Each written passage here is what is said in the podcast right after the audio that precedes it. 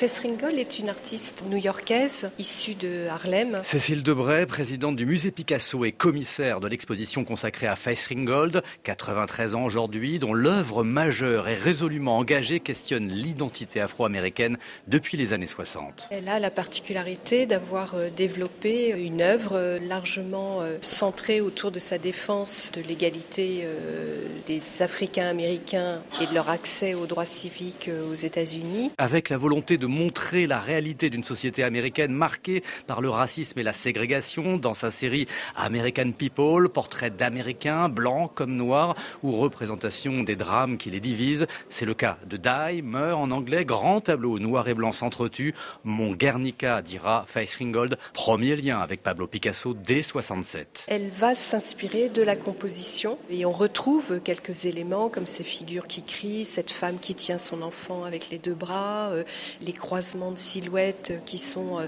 euh, inspirés donc de cette grande peinture de Picasso. Picasso et tout l'art moderne que Faith Ringgold a beaucoup regardé et interrogé, une recherche permanente et une quête identitaire, celle d'une femme et d'une afro-américaine.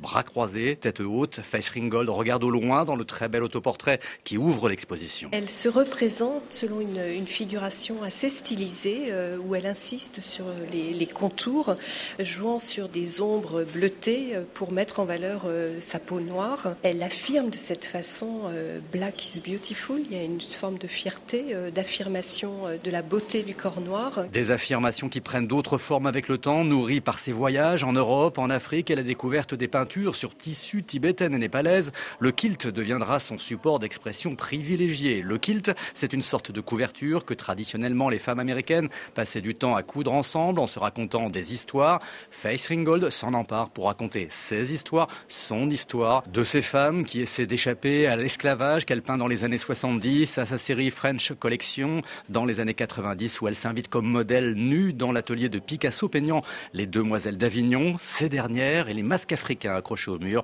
l'invitent alors à devenir artiste. Face à l'artiste le plus célèbre au monde de l'art moderne, elle aussi va devenir artiste. Elle défie presque Picasso de devenir une artiste à part entière. Une grande artiste dont une cinquantaine d'œuvres sont exposées jusqu'au deux juillet au musée Picasso. La boucle est bouclée.